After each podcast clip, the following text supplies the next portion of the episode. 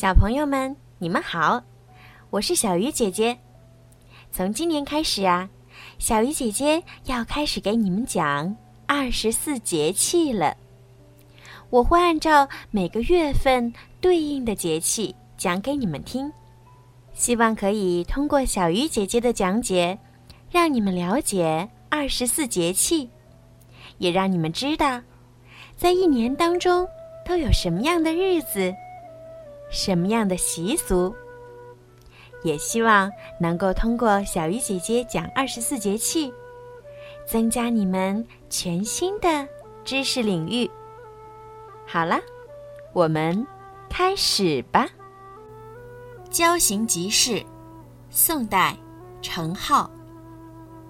芳草绿野自行市，春入瑶山碧四周。新竹乱红穿柳巷，故因流水作台基。莫辞盏酒十分劝，只恐风花一片红。况是清明好天气，不妨有眼莫忘归。古籍《岁时百问》上说，万物生长此时，皆清洁而明净。故谓之清明。此时，天地万物都清洁明净，大自然处处生机勃勃。清明一般在每年的四月四号到六号之间的某一时刻。寒食节，春秋时期，晋文公重耳为了逼隐居绵山的介子推出山接受封赏。不得不命人放火烧山，不料却将介子推母子俩烧死。为了纪念介子推，晋文公将放火烧山这天定为寒食节，禁忌烟火，只吃冷食。寒食节在清明前一两日，寒食节和清明逐渐合二为一，演变为清明祭祀的习俗。清明。不再只是一个节气，也成为一个传统节日。谚语：清明前后，种瓜点豆。清明三后：初后，同始华；二后，田鼠化为儒；三后，红始见。初后，同始华，泡桐开始开花了。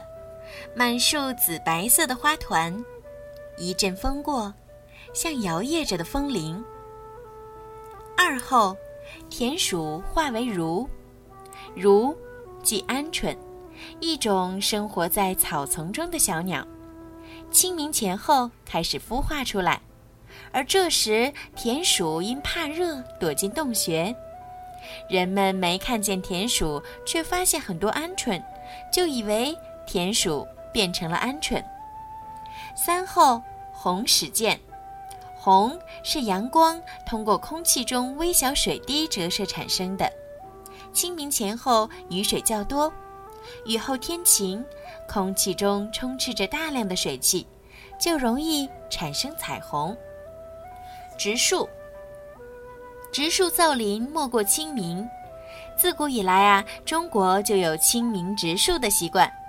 这个时期雨水充足，光照柔和，种植树苗成活率高，生长快。扫墓。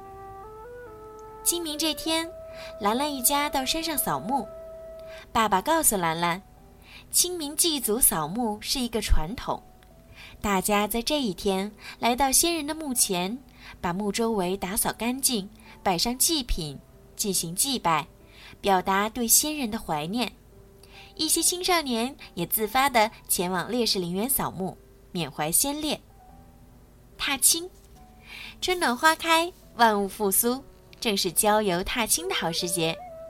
融入明媚的春光，也可以调节因扫墓带来的沉痛心情，因此清明又被称为踏青节。放风筝，微风拂面，正是放风筝的好时节。蜈蚣风筝高高的飘在空中，爷爷剪断风筝线，让风筝飞走了。爷爷说：“风筝带走晦气喽。荡秋千，秋千历史古老，最早叫千秋。荡秋千不仅可以锻炼身体，还可以培养勇气，是一项有益身心健康的运动。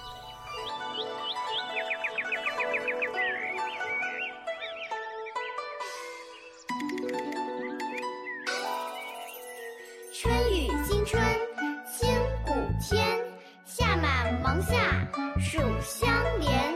秋处露秋寒霜降，冬雪雪冬小。